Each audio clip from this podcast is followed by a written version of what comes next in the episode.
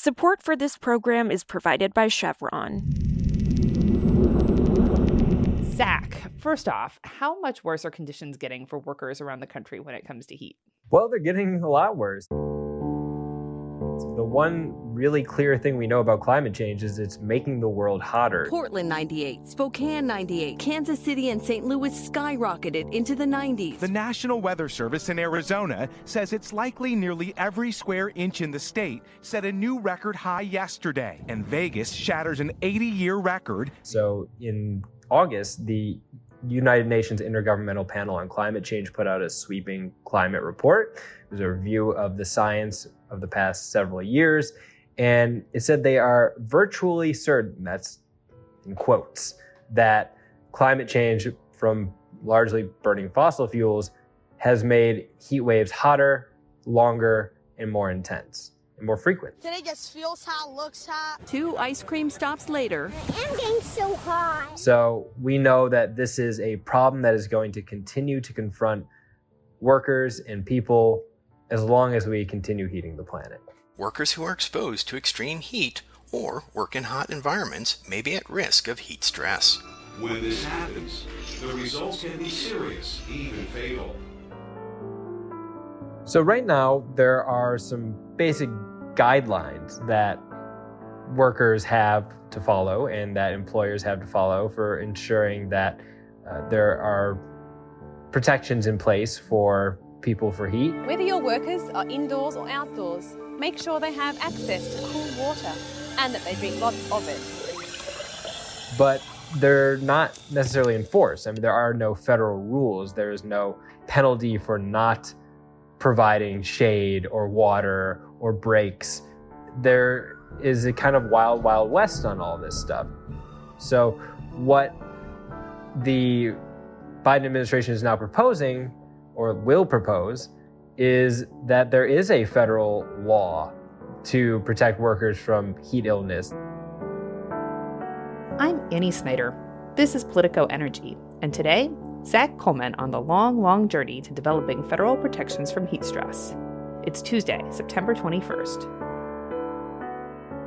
The Biden administration's announcement on Monday was just that they're starting this process of writing a rule for protecting workers in the heat. So we don't know exactly what protections will be afforded them. And this will surely be a months long fight with a lot of interests at play here. So there are some states that already have these kinds of protections in place, right? Do those rules offer any sort of jumping off point for the administration as they seek about crafting federal ones? Yeah, so there are states with some heat protections, California being the biggest and most comprehensive one. And, you know, there is a sense that the administration will have to look a lot to California on how to write these rules just because they're the ones who have done it.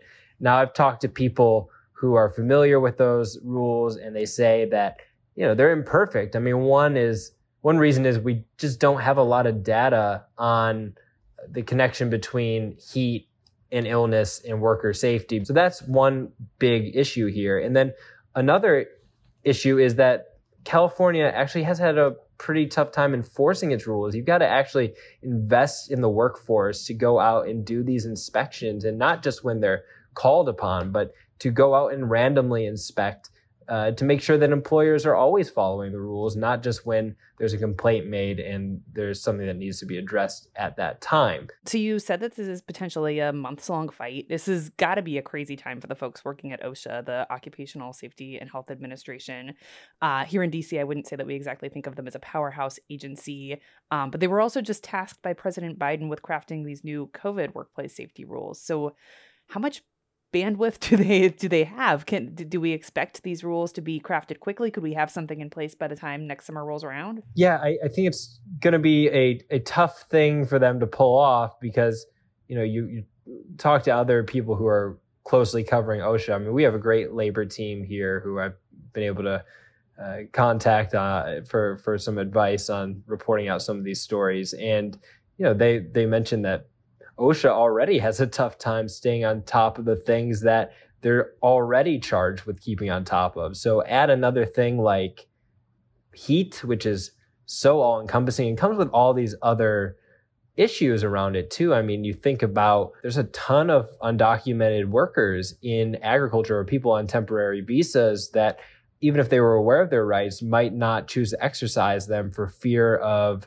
jeopardizing their legal immigration status or stay in this country. So there are all these other uh, issues around immigration that would have to be solved in tandem with having an effective heat standard. Okay, so it could be a while before we see a final federal standard. Uh, but you also reported that the Biden administration is taking some interim steps in the meantime, no? Right. What we're going to see in a month is the advance notice of proposed rulemaking, which, you know, if you're a loyal listener to this podcast, you probably already know what that is. But for those who don't, I mean, this is basically a plan to start writing a rule. And it's going to take some months of comment periods and rewrites and back and forth to actually come up with the policy here. So in the meantime, knowing that it's still hot out there and that we're going to continue to have heat waves, the Biden administration said they're going to expand personnel to do more checks and you know they're just going to go in and and try to make sure that workers are protected. Also, some Democratic climate hawks in Congress are splitting with their own party over a proposal to develop new carbon dioxide pipelines.